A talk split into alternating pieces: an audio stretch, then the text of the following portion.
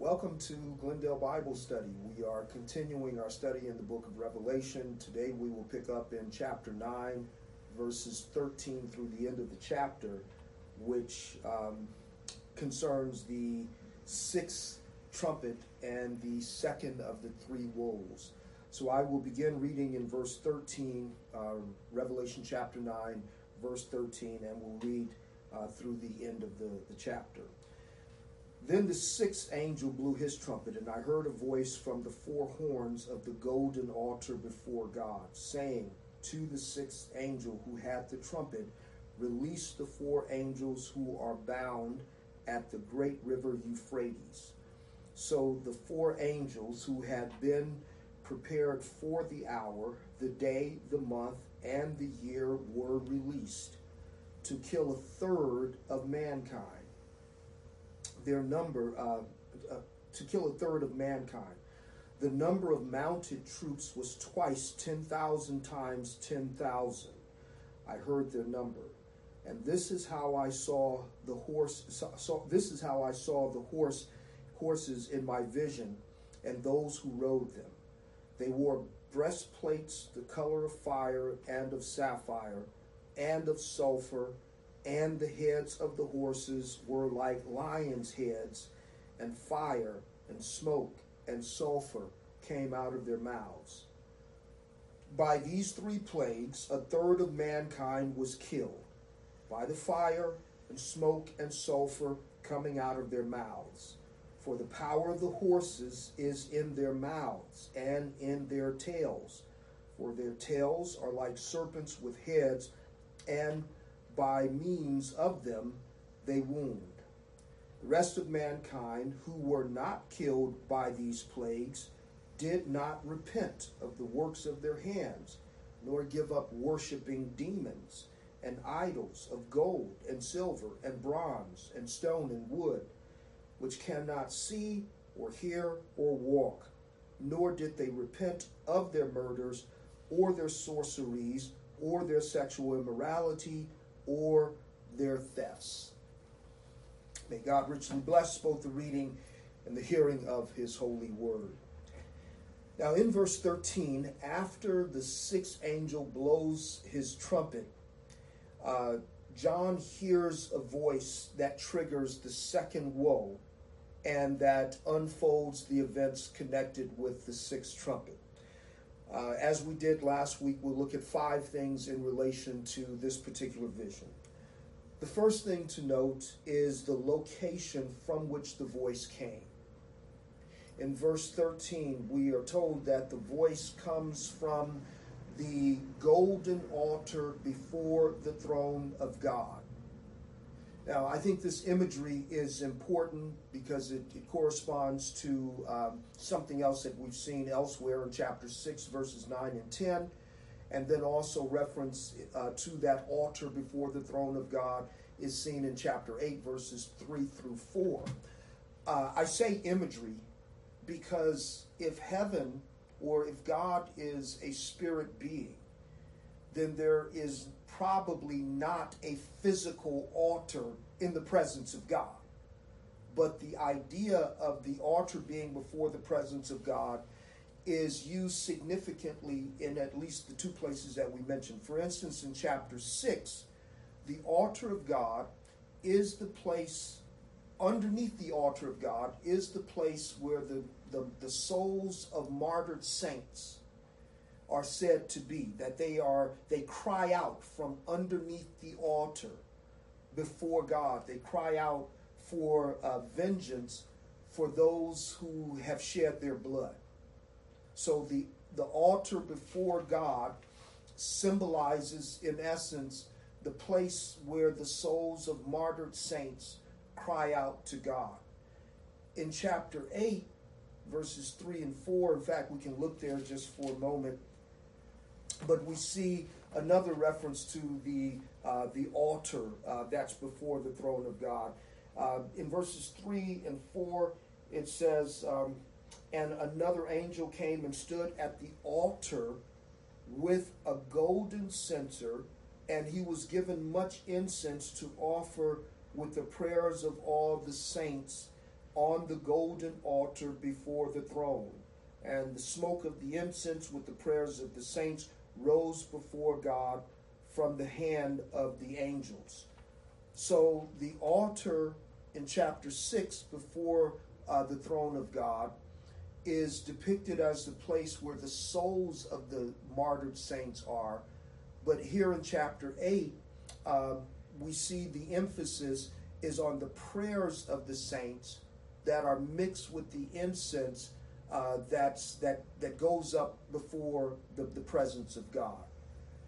But in both cases, and, and we'll see the significance there, in both cases, the altar before the Lord is connected to the people of God. So the souls of the martyred saints crying out and the prayers of all of the saints being offered through the altar that is before the throne of God. A second thing to note here is the reference to the four horns.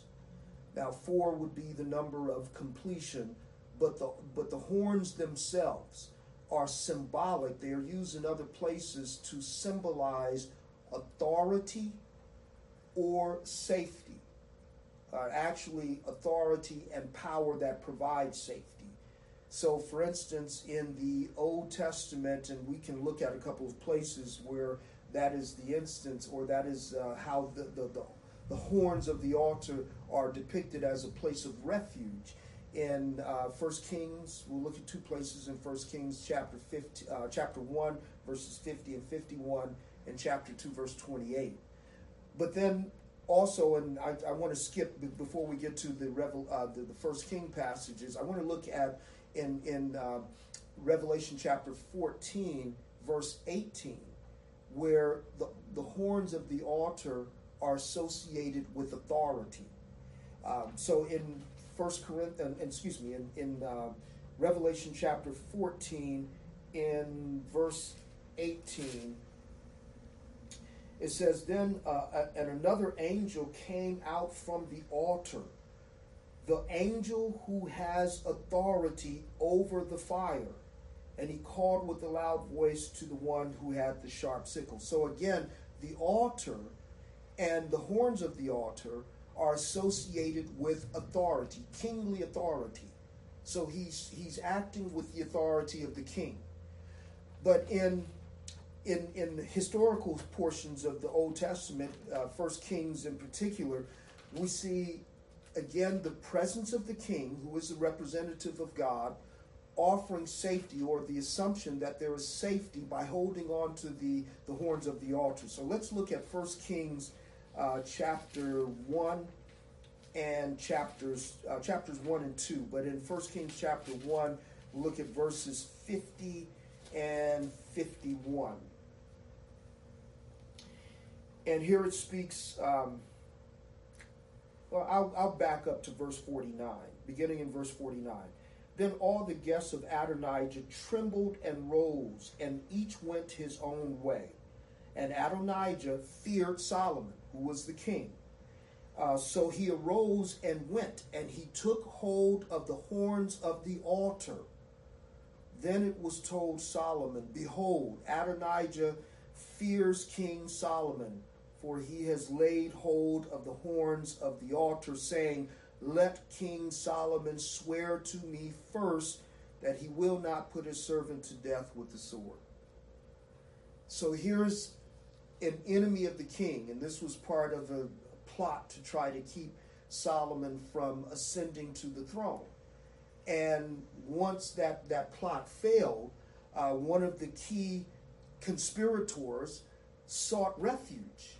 And so he went to the place, he went to the altar and put his, his hands on the, he grabbed a hold of the horns on the altar, representing the authority and the power of the king, but he also pleaded for mercy.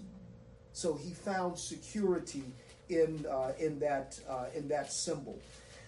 Also in chapter 2, in chapter 2 of, of 1 Kings, uh, we'll look at verse 28 and we'll see it used in a similar way.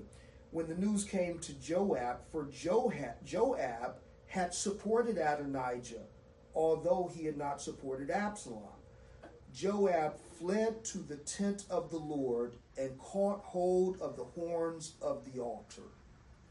Same thing, uh, seeking mercy from the presence of the, the authority, knowing that the king has the authority of God and the power, and so therefore seeking refuge from the power of the king.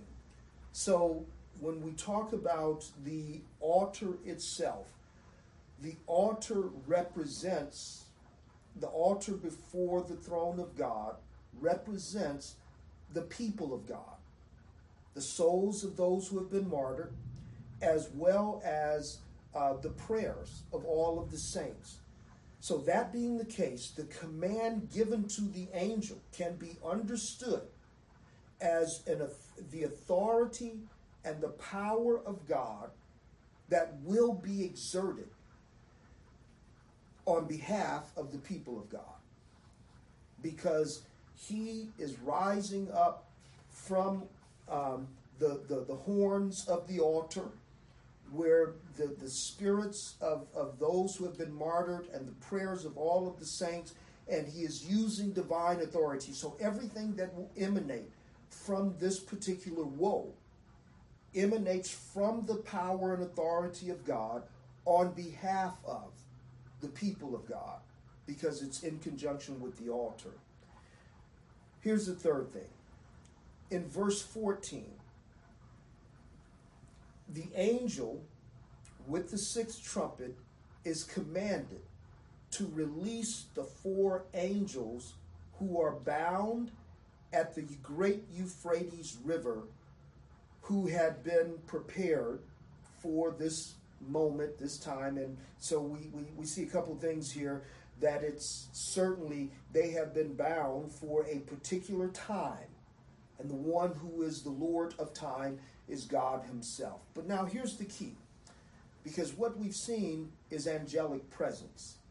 There's no reason to assume other than the fact that the angel who blows the trumpet and the angel who pronounces the woe are angels who are being used as ministers or servants of God, unfallen angels representing the authority of God. But now here's where it gets a little difficult if we're not clear and careful in our interpretations.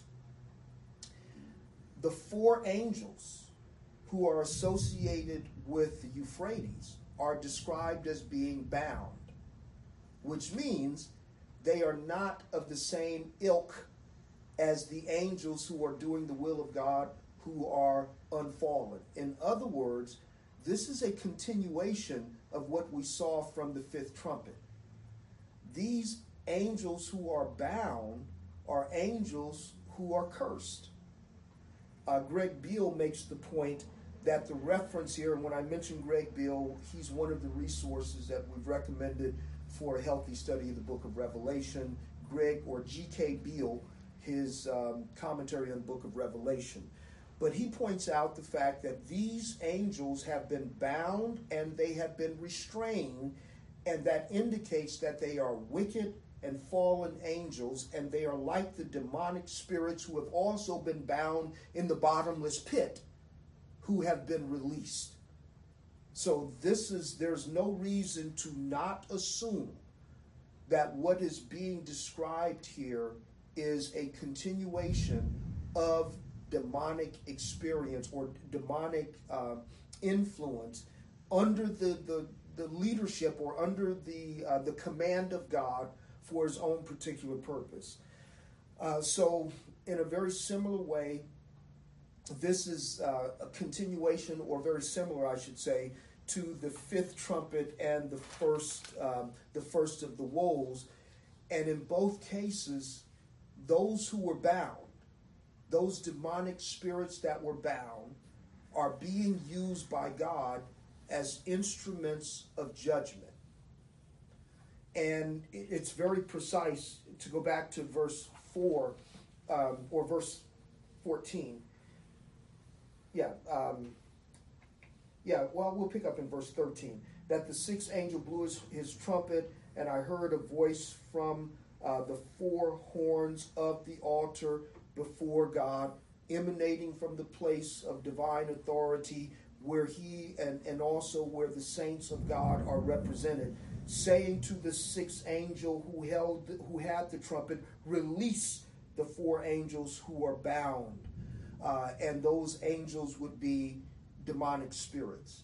And the reference to uh, the Euphrates, that'll, um, let me just go ahead and shift to the fourth thing the reference to the Euphrates. Why the Euphrates? I want to read from another resource that we've recommended, and that's Dennis Johnson's Triumph of the Lamb, because there's historical significance both immediately for Rome as well as for ancient Israel. So let me just read what uh, Dennis Johnson says about that. He says the Euphrates River had biblical and contemporary significance uh, and significance. In biblical history, the Euphrates connoted a source of oppression and a place of exile.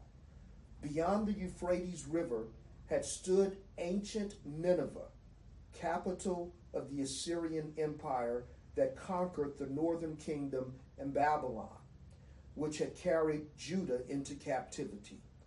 The Lord had humbled and dismantled Babylon through the rising power of the Medo Persian Empire and resettled the people in the land of promise. But prophets in the exile still spoke of foreign powers such as Gog, who would sweep down from the northeast uh, and from the Euphrates to afflict God's people. This is referenced in Ezekiel chapter 38.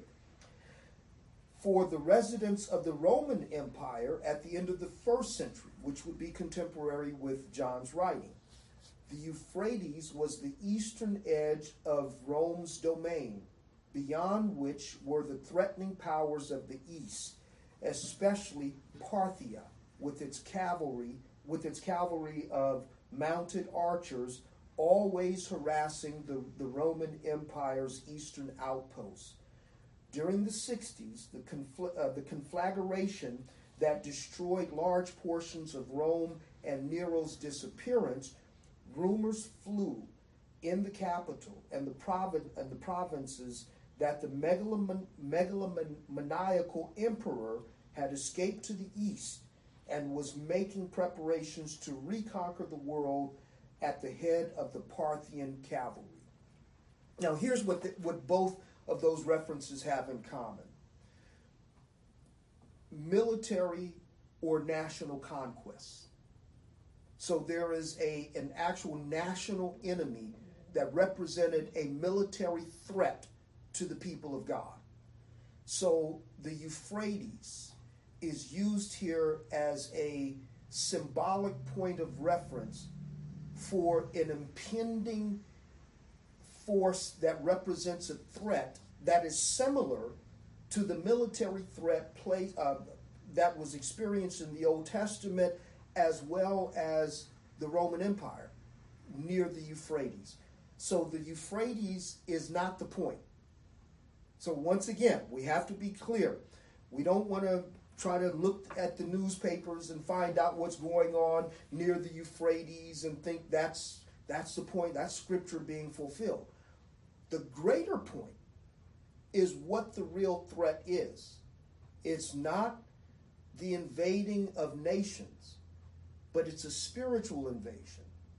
Remember, it's the angels who were bound at that particular place that will now be uh, that will now be released. They are released through uh, the blowing of the sixth trumpet, and they will wreak havoc in the same way that Parthian uh, Parthia represented a military threat to Rome, and the same way that those that were beyond the Euphrates represented a military threat to national Israel. The difference is we're not talking about physical human armies. The threat that's being described with this particular um, this particular woe and this particular trumpet is demonic. So let's go back to Revelation 9 and we'll get a description of the, the, the havoc that is wreaked, and then we'll move into the fifth and final point. So in Revelation 9, and I'll pick up um, in verse, I want to focus on verses 17 uh, through 17 through 19. And this is how I saw the horses in my vision. And by the way, more than the riders of the horses in this vision, it's the horses themselves. It's the horses that become the source, and it's still a description of de- demonic activity rather than physical horses. So we don't have to look for horses that look this crazy and that are that threatening. Um, but in uh, beginning in verse 17, he says, "And then, uh, then as I saw the horses in my vision and those who rode them, they wore breastplates the color of fire and of sapphire and of sulfur, and on the heads of the horses." Were like lions' heads, and fire and smoke and sulfur came out of their mouths. By these three plagues, a third of mankind was killed by the fire and smoke and sulfur coming out of their mouths. For the power of the horses is in their mouths and in their tails, for their tails are like serpents with heads, and by by means of them they wound. So you notice what keeps getting repeated? Their mouths. Which brings us to the fifth and final point. The end result of this demonic activity is connected to the mouths through to is connected actually to the three plagues that will be the result of these demons. And these three plagues are associated with the mouth. There will come forth from their mouth fire, smoke, and sulfur. These three things that we know of in the physical material world are symbolic in the same way that the horses are symbolic. So there's not going to be a horse that will come forth that will have that will breathe out fire, and then we'll have smoke, and then sulfur, which will kill and wound the people. No, what's being described is the activity of demons. Now, remember last week we emphasized that it doesn't it doesn't specify the way in which the demons will torture, other than allowing them allowing fallen humanity to remain fallen. I think this is a further explanation of, the, of similar event, and as it is with the uh, the other visions, the, it's not a matter of this happening and then this will happen, but these things overlap and they are connected.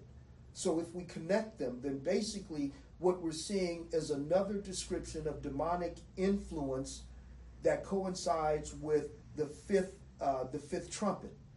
But this one is specified because it, it becomes more specific. Whatever else uh, that is the result of demonic influence among fallen humans as it relates to their passions and their thinking being hardened in the in the way they are.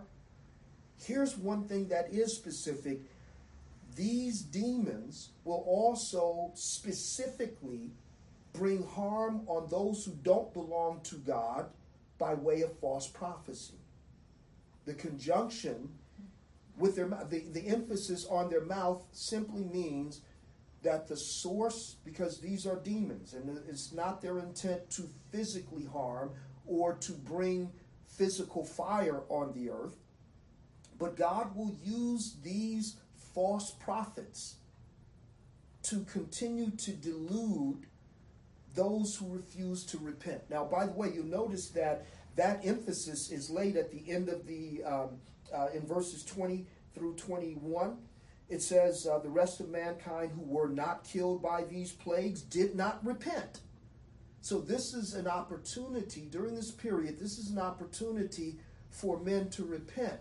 Those who are not sealed they uh, who those who are not uh, indwelt by the spirit those who do not belong to the lord it's an opportunity to repent. But remember the co- connection we made last week to Romans 1 28 and 29. God gave them over to a, a darkened heart or to a hardened heart. He let them, He hardened their heart to let them continue to be what they were. He gave them over um, to their own devices. He hardens their heart so that they continue to be what they are, and this is the, the influence of the demons. But now, on top of that, there is a particular demonic um, a demonic activity that will continue in the earth until the return of the Lord, and that's false teaching. And this false teaching will not always be bad doctrine, it could be other forms of religion. It could be seeking that uh, seeking from secondary sources what can only come from from God through Christ. It could be um, a friend, David Zahl, uh, the founder of Mockingbird Ministries, and I've recommended this book over and over again. His book, Seculosity. In the book, he plays on um, a recent finding that in a number of, of surveys over the last 10, 15 years, there is an increasing number of people whose religious affiliation is categorized as none. And the point that uh, David makes is that the people, there's an increasing number of people who are not claiming any religious or church affiliation, but they are seeking from other things that which they you would ordinarily ascribe to religion.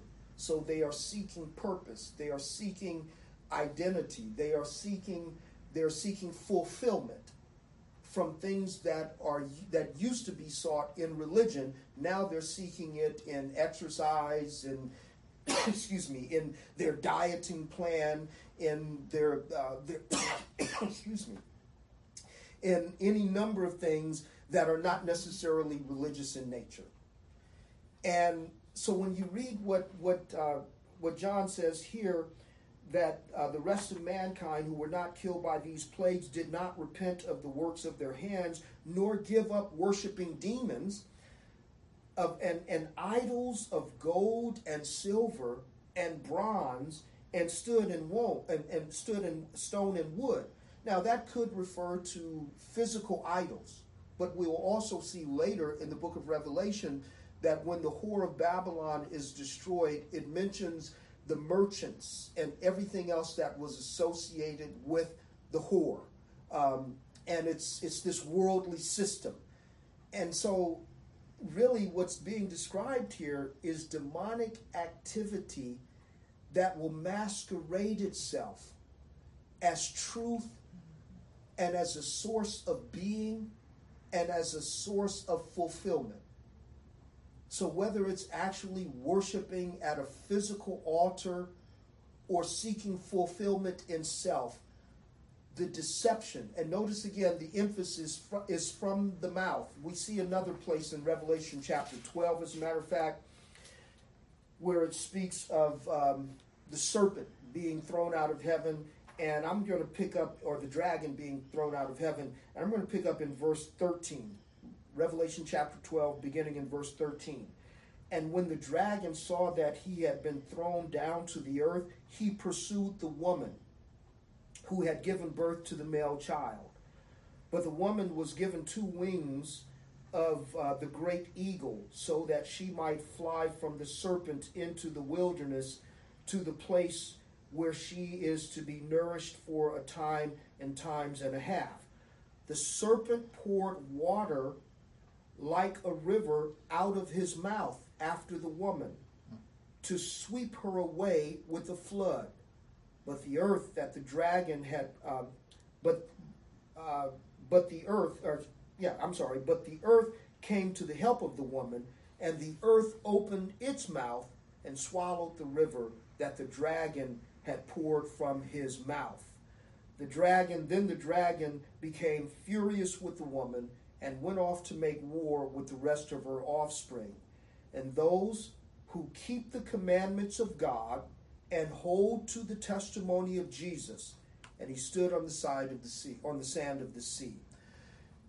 Again, the imagery here is the dragon seeking to destroy the people of God with water that spews out of his mouth. It's not literal water, the importance of the, the emphasis is the, the mouth. And so, with the mouth, in chapter 9, these demons spew smoke, fire, and sulfur from the mouth, dangerous and in some cases poisonous things that can bring harm.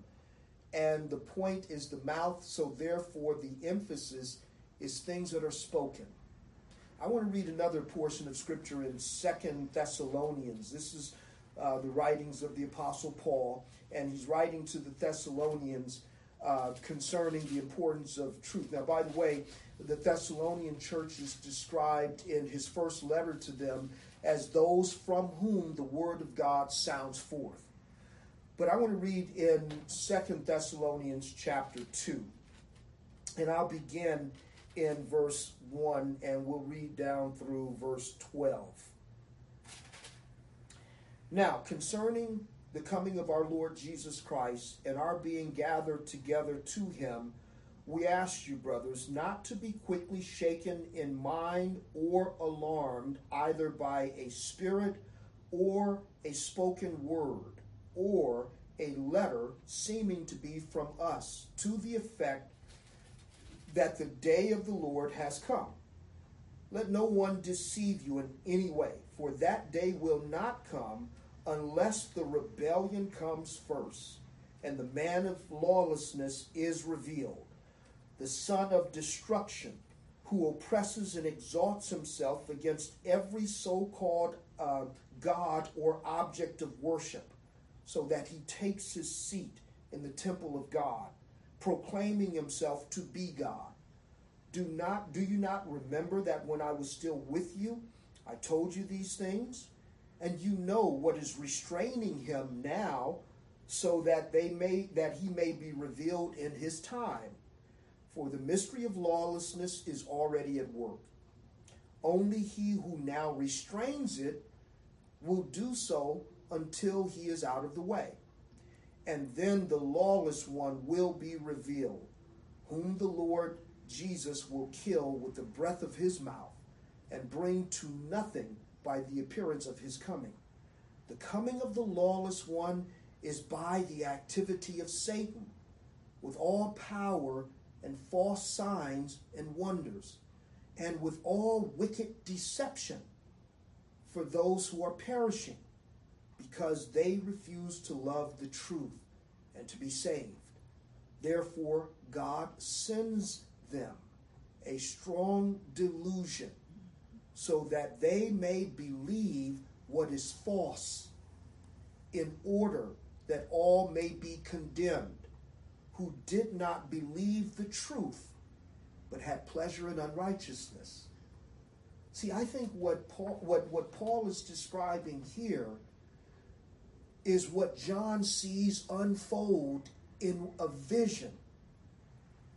In both the fifth and the sixth trumpets and the first and second woes, what John sees is the rising of demonic activity and it's not going to be with the things that we associate demonic activity. It's not going to be this one.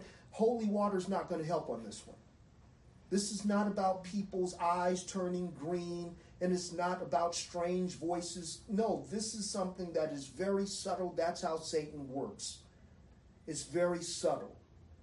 That truth and error will always be available to the image bearers of God and this, the influence of the, of the evil one and the influence of the demons is that they will hear that which is false about themselves, about God, about others, about the world, and they will believe it. And they will reject what is true and what God says about Himself, what God says about the individual human soul what God says about salvation and what God says about human history. The demonic influence is not people doing strange things, it's people being deceived by the deceiver. And the question was raised um, Dennis Johnson brings up the point in his commentary, Triumph of the Lamb. How can spiritual beings bring about death? And all we have to do is look at the cost of false doctrine. There have been various ways in which false doctrine, false prophecy has been the source of death. Whether it's Jim Jones having 900 people drink cyanide, whether it's um, whether it's it's it's some other cult, uh, David Koresh and all of the people that were killed be, with him because they believed what he was teaching them, which was contrary to truth. So there are a number of ways. Heaven's Gate. I mean, there are a number of ways death results from false uh, from from false doctrine. The primary point here is twofold that the ways in which, and at, least up to this point in the visions that John sees, the ways in which Satan and his demons are given freedom in this uh, under these uh, woes and plagues is to torture those who are unbelievers and the means by which they will torture them is man being seared into his fallenness. And secondly, that he that they are given an appetite for false prophecy and will not hear the truth of God's word. We as believers are we will remain in the world as these things go forth. And our challenge is that we would not be deceived even for a moment.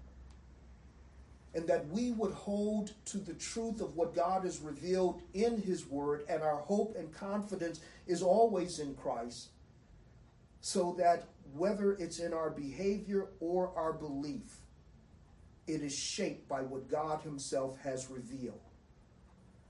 It might seem like circular arguing and reasoning, but those who are in Christ are to be nurtured by him. And those who are outside of Christ can't see him for the Savior that he is. And in order to see him as he is, you must be sealed by him, by his Holy Spirit.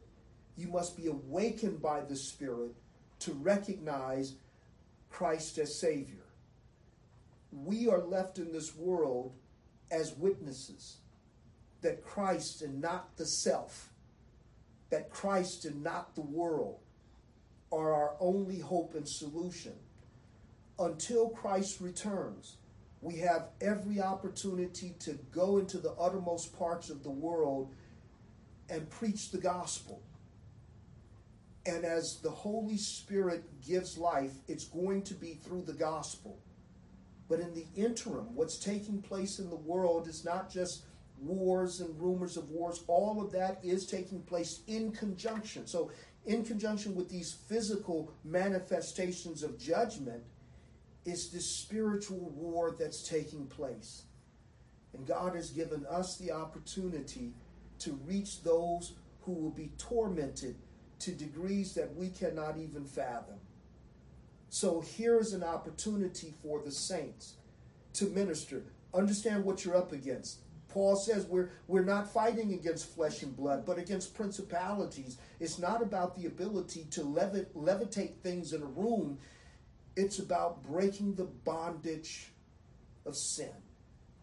And the only thing that can break the bondage of sin, the only thing that can create new life, is the proclamation of the gospel. So, doesn't it become clear that doctrine is important? That who we say that God is and who we say that Jesus is, that it is important.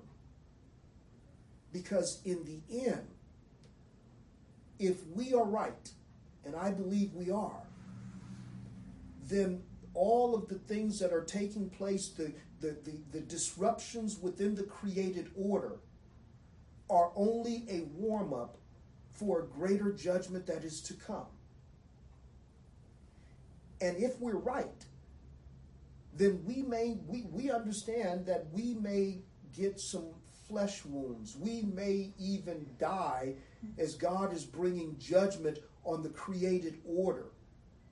But we are sealed, we are saved, and we are secure. So while we may experience suffering now, because we are not tied to those who dwell on the earth, but we are attached by faith to He who is at the right hand of the Father. And so all of these things are coming forth from the altar that is before the throne of God, so that He will bring vengeance for us. And the way in which He will, one of the ways in which He will bring vengeance is to let the unbeliever continue to believe in himself and to believe in the lie. Two things taking place. The people of God are being affirmed through the ministry of the word of the gospel. And those who don't belong to him are being condemned because of their refusal to receive the word of grace. That's how demons work. This is a major part of spiritual warfare in this present age.